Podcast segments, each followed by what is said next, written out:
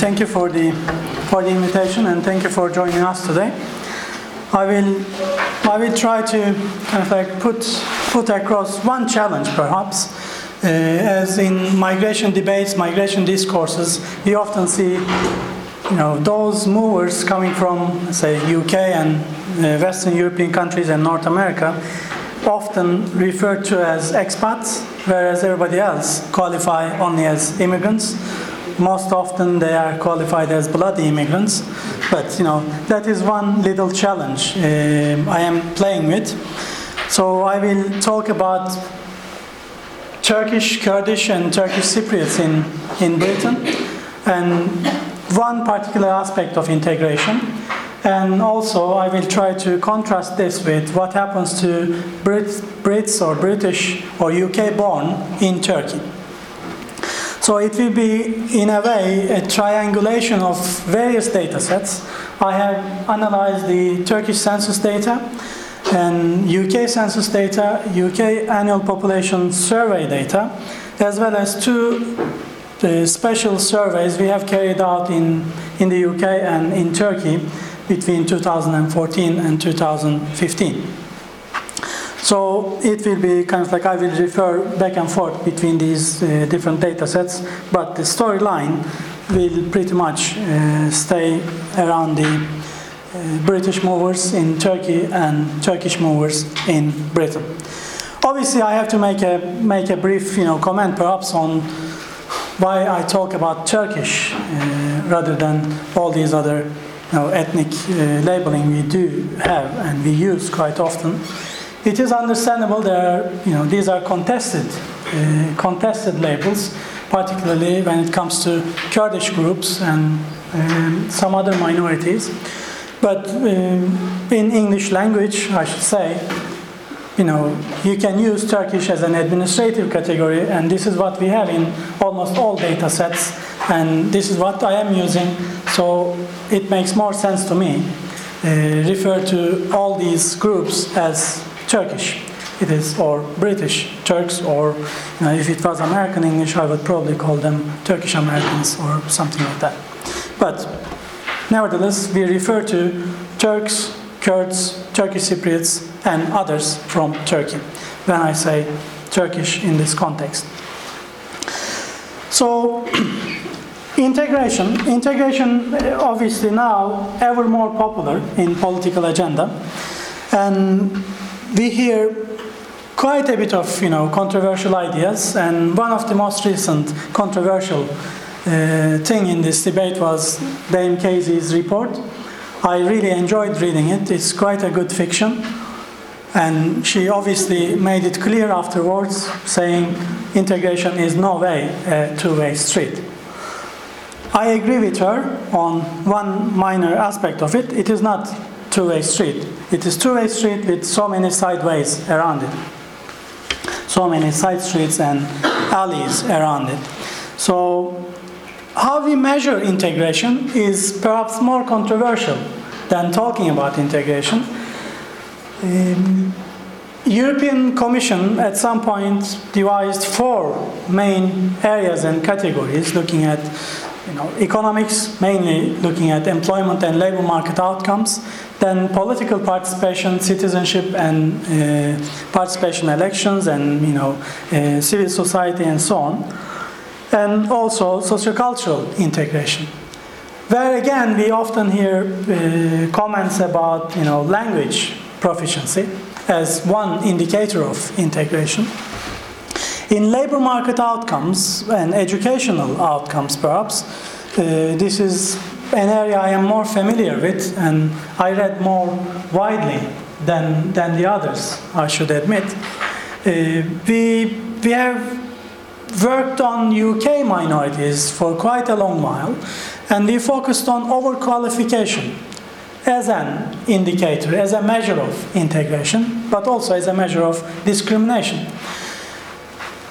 I was so convinced until, you know, quite recently, I should say, that, you know, it was kind of evidence showing there is discrimination, and I don't contest that.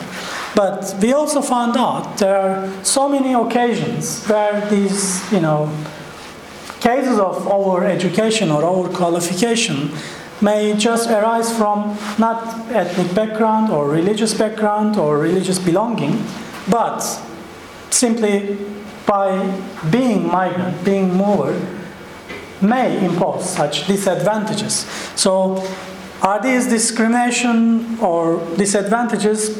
It is, a, it is an open-ended question uh, that we have to think about, you know, before jumping to a conclusion there.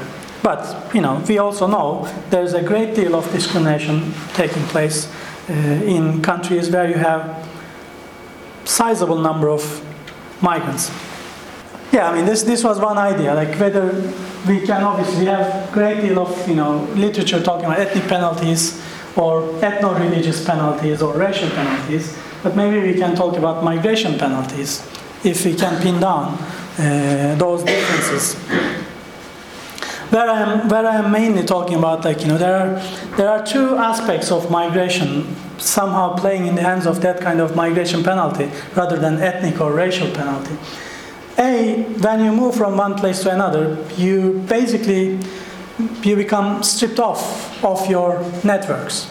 So especially when you look at overqualification at the high end of labor market, that can be quite you know crucial and decisive because let's say in senior managerial positions you need those kinds of networks more than ever. But at every level they have an effect they have an impact. This is more to do with migration penalty rather than ethnic or racial penalty. Without denying existence of presence of such anyway um, and also, also the other the other issue is juris, jurisprudence i mean you change you move from one jurisdiction to another. So that have you know that has an impact on whether your qualifications are valid or not. So this is also a great you know a great deal. Even within the EU, despite all the efforts of harmonizing and you know putting measures in place to ensure recognition across borders is is is there. But th- these are, in my opinion, more to do with migration penalties. In, in Britain, obviously, these are the major or largest uh, migrant groups as we have from, as we can uh, estimate from annual population surveys, as well as from, from census data. So it is about Polish. Polish now officially became the largest uh, foreign-born group in the UK. And then it, it is followed by Indian, Pakistani, Irish, and so on. Turkish are not among the top 10 among the top 20 either, so they are between 20 and 25. Why I'm making this comment is it is one of, just to say, it is one of the 220 different nationalities uh, we find in the UK. Religiously, these are the main groups as we identify from the census. So, among immigrants, Muslims are one fifth, and uh, no religion is about one sixth. So the Turks often fit into these two categories more than anything else, or movers from Turkey. If you if you looked at looked at you know Turks in Britain, do a little bit of search, you would immediately come across these claims about like half a million Turks in Britain, um, or 400,000 or 300,000 or you can find even you know variations like you know there are half a million Cypriots and as many as Alevis in, in Britain. According to what we have in data, what we have in records, what we have in registers, it is not the case. Turks or movers from Turkey represent about 1% of the total of foreign born and if each and every one of these groups exaggerate as much, British population today would be over 100 million. But luckily enough, it is just 63 so far. And by the look of census data, Turkish population in Britain is relatively smaller. And in the 2011 census, there were only about 93,000 something Turkish born, born in Turkey, in British uh, territory. And majority of them, about two, two thirds, are in London, understandably, like any other migrant group, majorities are based in, often based in London. Turks are no different, and in fact, about half of Turks reside in uh, three, four northern boroughs of North London. So that is the reality based on country of birth. And in 2011 census, we had a luxury that was open-ended write-in question about ethnicity. So it was practically write-in who you are, what you are. And based on the responses, we have found about just shy of 50,000 Kurdish and just over 100,000 Turkish and just about 20,000 Turkish Cypriot. In total, it comes to 169,000. That is pretty much what we have. Otherwise, I would admit all these exaggerated numbers, uh, making Turkish population in Britain second largest to none. But that's the reality. That's what we have. And perhaps we should also look at one other, one other issue here. Uh, I will come to that in, in you know, two slides later. But for me, one important issue was whether our survey sample, integration survey sample, was somehow reflecting the reality. So we compared it with the APS, APS data, and as you can see, even visually inspect from these two graphs using pretty much same scales, uh, we are pretty much there. So what we talk about these 625 people we interviewed over 2004 and 14 and 15 uh, can be representative of what we have in the house. So now have a quick look at what happens in Turkish side. This is the British by age and sex in Turkey. Unfortunately, in Turkey, they messed up with the census data ever since 2000. Uh, so we have 2000 census data as the latest, most reliable uh, census data in Turkey, especially based if you are looking at country of birth and citizenship. Actually, not necessarily country of birth, birthplace in general. Uh, I work for Turkish uh, Statistics Office for a while, like six years, as a consultant, and it was quite a futile effort. They know what the problem is, and they can't fix it, so that data is not available after 2000. But anyway, that is pretty much what you would expect from a Western European immigrant group in a Southern European country. So you have, with the exception of this very large under 18 group, which we don't expect in the UK or elsewhere, but it's a pretty much balanced but slightly larger, uh, higher end of the pyramid, where you have, mm, you know, early retirement and retirement population uh, sit. So if you go back to Turks in, in the UK, that is kind of like confusion, and that is probably one big question mark we can put to those numbers I already presented. These are the answers by those born in Turkey, indicating what ethnicity, what race they are. I mean, in the census's generic 16 categories, about 50% consider themselves as other white, but there are also significant numbers considering themselves as black British, Asian British, white British, mixed, and other categories. So, and in writing answers, you can find all of these as well. So it is a bit of a confusion there, but we should treat these numbers with care. That is the, that's the message I get from all these uh, numbers and graphs we have in, in, in hand. So when we look at the ethnicity in our integration survey in the UK, Kurdish is dominant. More than half is Kurdish in our sample. And that is probably pretty much the accurate description of the population, Turkish born population in the UK.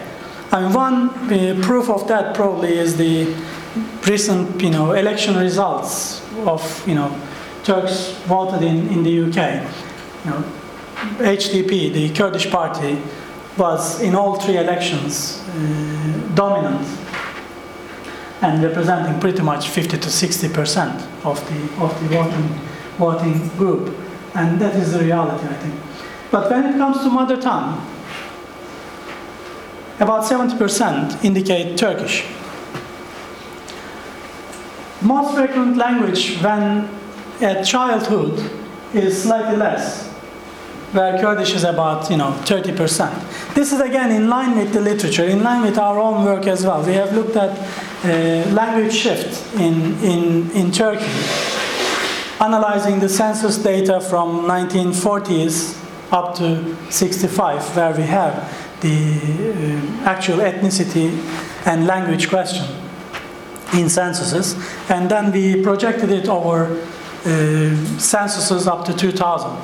So in that case, we have shown there is a great deal of shift from Kurdish to Turkish, not necessarily and not only because of the you know political uh, pressure and uh, stance of Turkish states, state and governments over the time, but also simply by the nature of numbers, minority and majority uh, behavior in terms of language acquisition uh, there was a significant shift over the, over the decades. So we believe we captured a good deal of um, that in, in our survey. On this side, we are showing the language skills, English language skills of, of those respondents. And perhaps it is, it is good news for Dame Casey and other conservative fellows in the UK. Turkish, Kurdish, and Cypriot immigrants speak quite good English. They understand quite good English. They write quite well in English as well. So only about 20%. Uh, these are obviously self-reporting results. Consider their English as limited.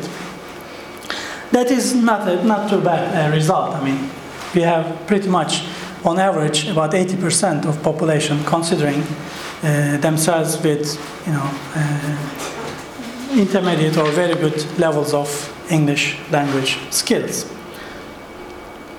When we look at the when we look at the British in Turkey in terms of their language skills, obviously Turkish language skills, the picture is reversed. As we know, British are famous for their lack of interest in other languages. I think that is the most polite way of putting it within my standards. Uh, so, I mean, yeah, what I was talking about. Um, now let's look at the labor market. What's going on there? What we can, what we can say, what we can talk about the labor market outcomes. Again, these these two graphs are based on our um, our integration survey. I should also maybe make a note here. Most of our respondents were based in London. But again, if you remember those earlier tables, that is where most of Turkish migrants reside, live as well. So there isn't much controversy, controversy in, in doing so, looking at these results as uh, results for Britain. But I, I, obviously accept that there are differences and there can be significant differences across the country especially in those other parts of the UK, where you have uh, relatively sizable groups like Manchester, Sheffield, uh, Bradford, where you have 500 or more uh, Turkish, Kurdish, mostly Kurdish actually, uh, immigrant groups.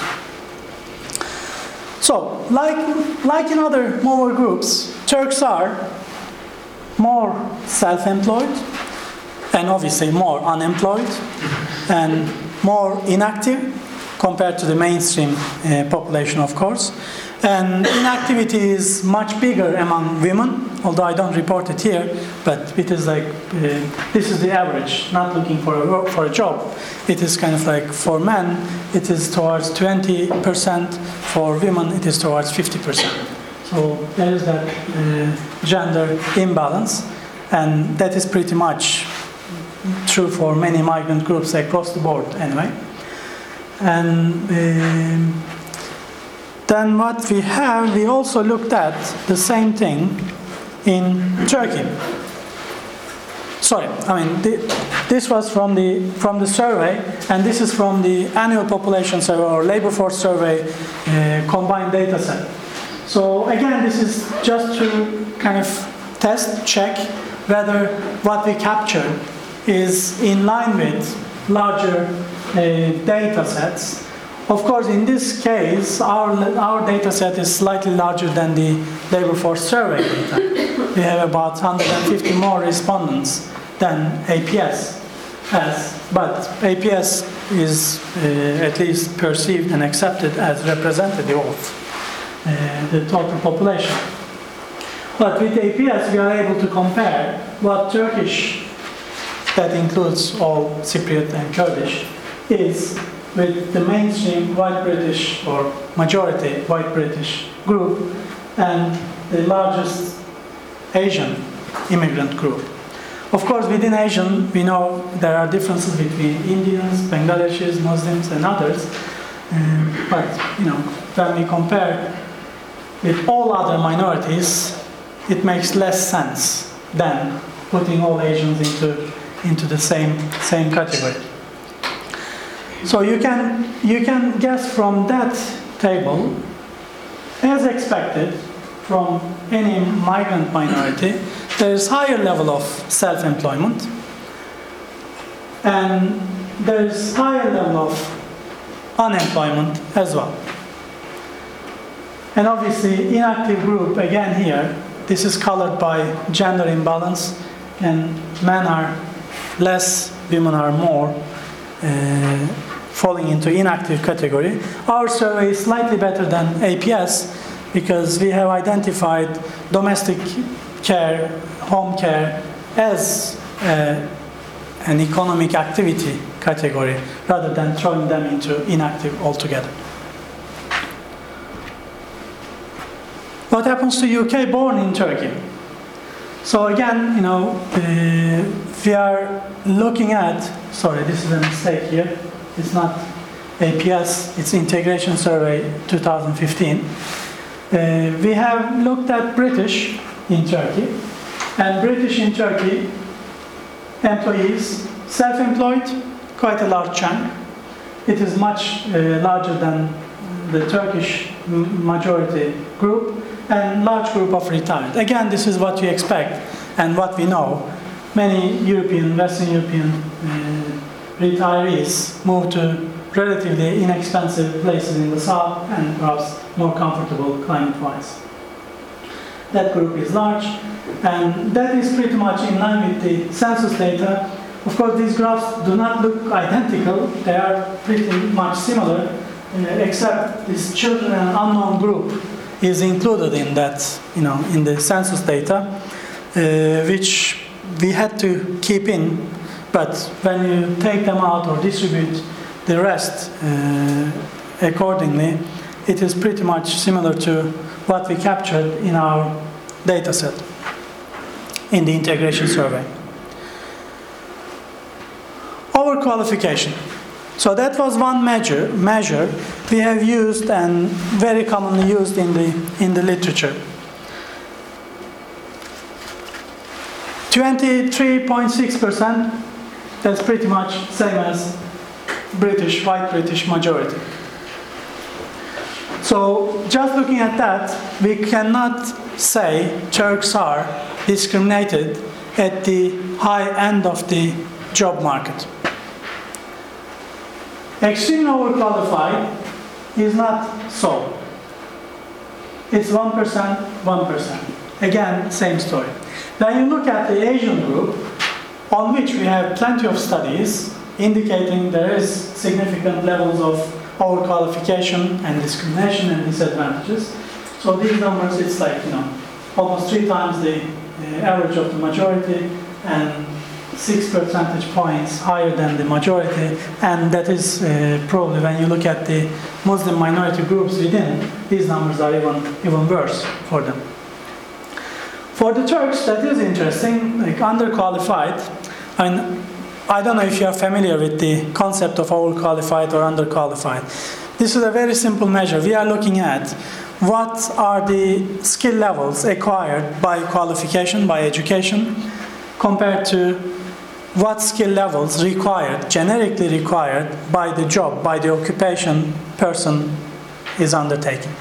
So if the latter is lower than the former, we call it overqualification or overeducation. When it is underqualification, that means you are doing some job for which you are not properly qualified. But for many migrant groups, that is a misleading, misleading story because often they are self employed or they appear as small businessmen. Although they run a little corner shop, on record they appear as manager. So when they on a labor force survey or any census or any such data, when they see the questionnaire, what am I? I am the manager. But there is no option to say I'm the manager of that little shop, which earns much less than, I don't know, a cleaner in HSBC, whatever. So that is a bit misleading. But the story behind is likely to be that you know difference is coming from um, how we capture and measure these occupational categories. However, there is one story that you know there is an, an obvious uh, extreme overqualification. So that is the labor market overqualification for UK born. When you look at the Turkish majority population, overqualification is just less than 15%. When you look at the British UK born in Turkey, it is almost 40% overqualified, and add to that another 10% plus extremely overqualified. That means extremely overqualified means uh, occupational skill level is two or three levels below your qualification skill level. So it is about half the population, half the UK born population in Turkey were overqualified at the time of, at the date of census. And that is pretty much three times more than what the majority or mainstream population faces. That's an interesting story to follow, although the data is old, but you know, that is, that is one snapshot uh, where underqualified for Turks, the mainstream is significantly larger. In our survey data, we have we have seen similar pattern, but with the census data, we looked at like you know what what UK born faces compared to other groups. And by the way, UK born in Turkey by that census was the fourth largest foreign born group. Although after 2011 the whole story changed, now you have Syrians, Iraqis, and Afghans as the largest groups on top of the list as foreign born in Turkey, and all these European categories, you know, went down in, in ranking. Uh, of course, Germany, Bulgaria are still large, you know, representing large, larger numbers. But UK born was, you know, worse off compared to other major groups. The other five major groups in that time was Greeks, German, I mean Germany born, Bulgarian born, and obviously former Yugoslavia uh, was, you know, still an important group in where we are talking about Bosnians mostly, and uh, some Croatians and Serbians, Muslims or Turkish Muslims coming from these countries mostly. Same goes for German born. Among the German born, a large, large chunk is obviously uh, those Turks born to Turkish parents in Germany and then moved to Turkey. But UK born, interestingly, Uh, did worse than the other major foreign born groups in Turkey. And the other other categories, like you know, obviously we looked at nationality, citizenship. So having Turkish citizenship, acquiring Turkish citizenship, reduces your chances of being overqualified. And it is not, you know, contradictory. obviously citizenship is also a qualification in itself. For many positions, if you are not a citizen, you cannot have. So that is one thing. Uh, one interesting story here that I don't have an explanation. Male were more overqualified than females. I don't have an answer to that. One, you know, one perhaps possible explanation is inactivity is much higher among women, so the sample gets smaller, so the result is a bit distorted. Because all in all, this is 5% microdata from the census, so it is not the full census of 60 million. So it is uh, 3 million plus microdata, and that is only about 64,000 or 62,000 uh, foreign-born sample, and within that, UK-born is just about 886. So that's you know that can be a sample size issue.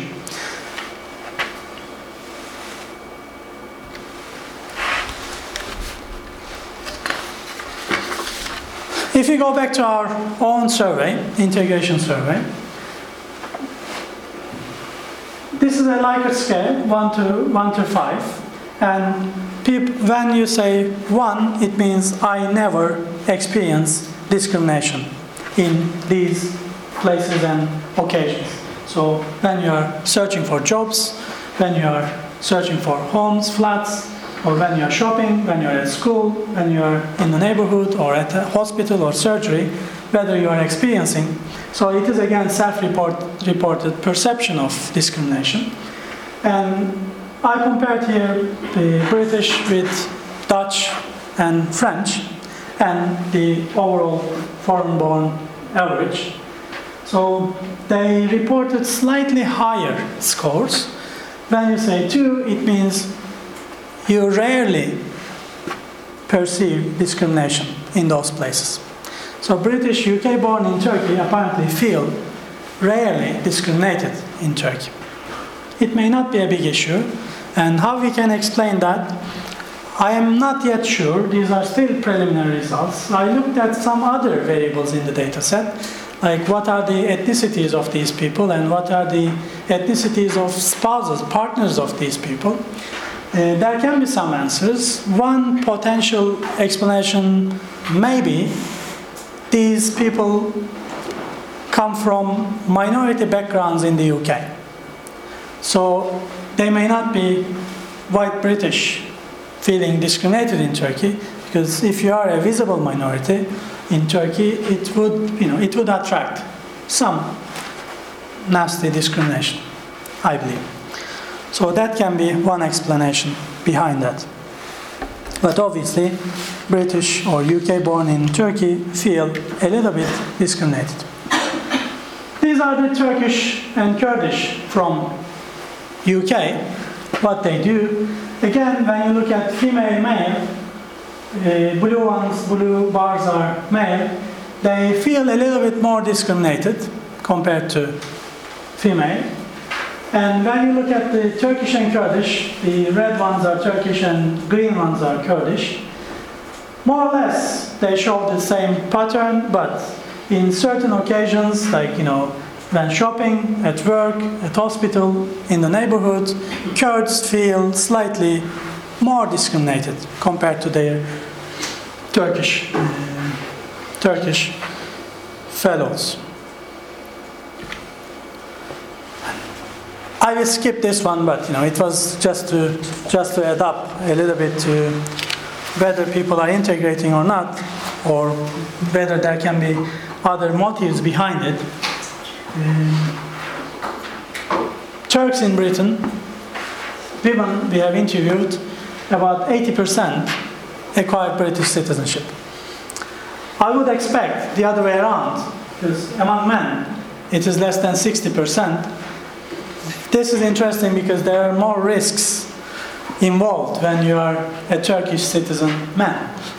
At least you have to go and do your military service. Erdogan can call you back anytime to fight against whatever he wants to fight. So, I mean, there's more risk, but obviously, women were keener to acquire British citizenship than, than men. So that was pretty much what I prepared to talk about. I mean, um, when you when you think about you know whether whether the, these are all like indicators of you know uh, integration or discrimination is pretty much an open-ended debate. A, within political debates, we are often looking at short-term, not even medium-term, you know, outcomes. And integration is, like it or not, is a long-term uh, process, and it is quite uh, miraculous process, moderated and shifted over time by various you know, indicators and factors, but we shouldn't be you know, dwelling too much on. I don't know, I mean, maybe one joke can go down as like, you know, Vikings, for Vikings it took about a thousand years to become British. And for Turks, I think we should give a bit more time. Not a thousand years perhaps, but you know, some time to relax and enjoy what it can be, where it can go. But if we if we link this back onto onto the you know wider immigration debate or migration debate, I think there are there are these three key issues we have to we have to think through: the democratic deficit, de- demographic deficit, and development deficit. These are pretty much where you can see the root causes of migration wherever you look around the world. And unless you do something serious about these three, we will have mass numbers shifting places, shifting geographies, and walls will not be enough, you know, will never be enough to stop or control these, these you know, mass movements of populations. So, I mean, if you look at again the Turkish case, the current you know political climate in Turkey is apparently feeding into democratic deficit more and more. We already had Kurds feeling frustrated with the system, so they felt they are not represented and they have no choice, no chance of being represented. And in recent years, we have seen similar uh, perception becoming established and widespread among secular minority in Turkey. We already had it among, let's say, Alevis and, and other minorities for a long while. So from here, there isn't, there isn't much space to, you know, enact or do something. So migration is one such exit option, one such reaction to democratic deficit, and that was pretty much uh, part of the root causes of uh, Syrian crisis when it started with the famine and moved from rural to urban and, and the demonstrations. And development and demographic deficit, I mean, demographic deficit is the easiest one among these three actually. Development deficit, you have to do something and you have to change all these inequalities. We have seen, we have hard evidence within the countries and across the, across the countries, across the globe. So unless we, we make you know, uh, significant moves in eliminating or alleviating these issues, there will be, there will be little little change in terms of human mobility around the world as we know of today. Thank you very much.